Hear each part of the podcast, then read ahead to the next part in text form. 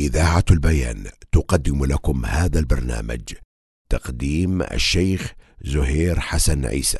الحمد لله والصلاة والسلام على رسول الله وعلى آله وأصحابه ومن تمسك بسنته بإحسان إلى يوم الدين.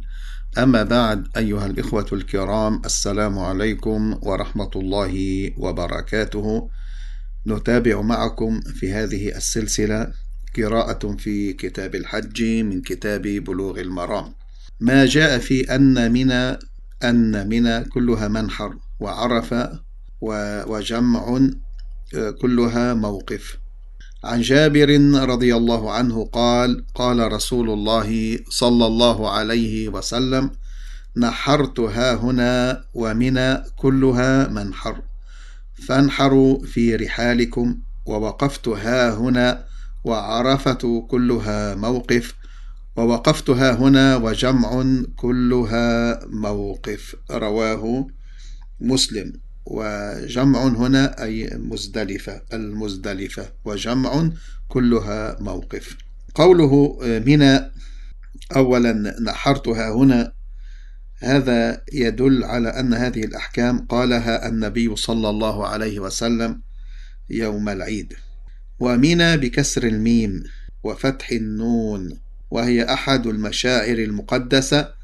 تقع بين وادي محسر شرقا وجمرة العقبة غربا ومن الجنوب والشمال الجبلان المستطيلان.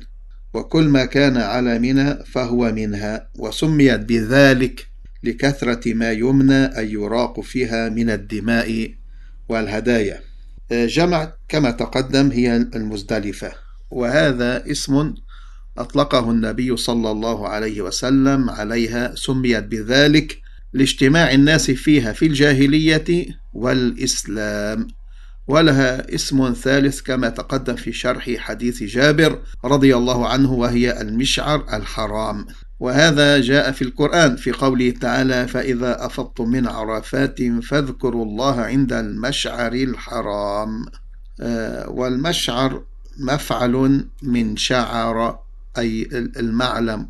والحرام لأنه ممنوع أن يفعل فيها ما نهي عنه من محظورات الإحرام.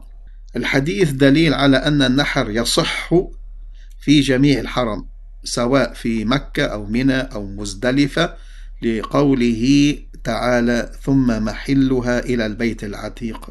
والمراد بذلك الحرم كله كما ذكر المفسرون. وفي لفظ آه، لحديث جابر رضي الله عنه كل فجاج مكة طريق ومنحر.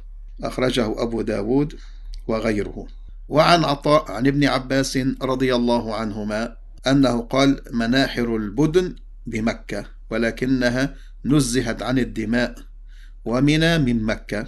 وعلى هذا أيها الإخوة فلا آه، ينحر أو الحاج لا ينحر هديه في عرفة أو غيرها من الحل ولو فرقه في الحرم لأن عرفة خارج الحرم لأن عرفة خارج الحرم حدود الحرم. فلا يجزئ على قول الجمهور وبعض الناس قد يغفل عن ذلك فينبغي التنبيه له. أما الفدية آه، لفعل محظور من وقع في محظور من محظورات الحج فعليه فدية. فإن كان داخل الحرم ففي مكان وجود سببه من الحرم. وإن كان خارجه ففي محل فعل المحظور ويجوز في الحرم كما تقدم. الحديث أيضا أيها الإخوة دليل على أن عرفة كلها موقف. ففي أي مكان وقف ودعا أجزأ ولها علامات واضحة لمن طلبها. وهذا دليل على يسر هذه الشريعة حيث لم يجمع الناس في مكان معين حيث لم يجمع الناس في مكان معين. لكن إن تيسر الوقوف عند الجبل في موقف النبي صلى الله عليه وسلم فهو أفضل. الحديث دليل على أن جمعا أيضا المزدلفة كلها موقف ففي أي مكان وقف أجزأ ذلك. والرسول صلى الله عليه وسلم قال ذلك تقريرا لمن حج معه ممن لم يقف في موقفه ولم ينحر في منحره لأنه صلى الله عليه وسلم حج معه أمم لا تحصى ولا يتسع لها مكان وقوفه ولا مكان نحره والله أعلم وإلى أن ألقاكم في حلقة قادمة بمشيئة الله تعالى أستودعكم الله الذي لا تضيع ودائعه وأصلي وأسلم على رسول الله والسلام عليكم ورحمة الله وبركاته. قدم لكم هذا البرنامج من إذاعة البيان من سيدني صوت أهل السنة والجماعة.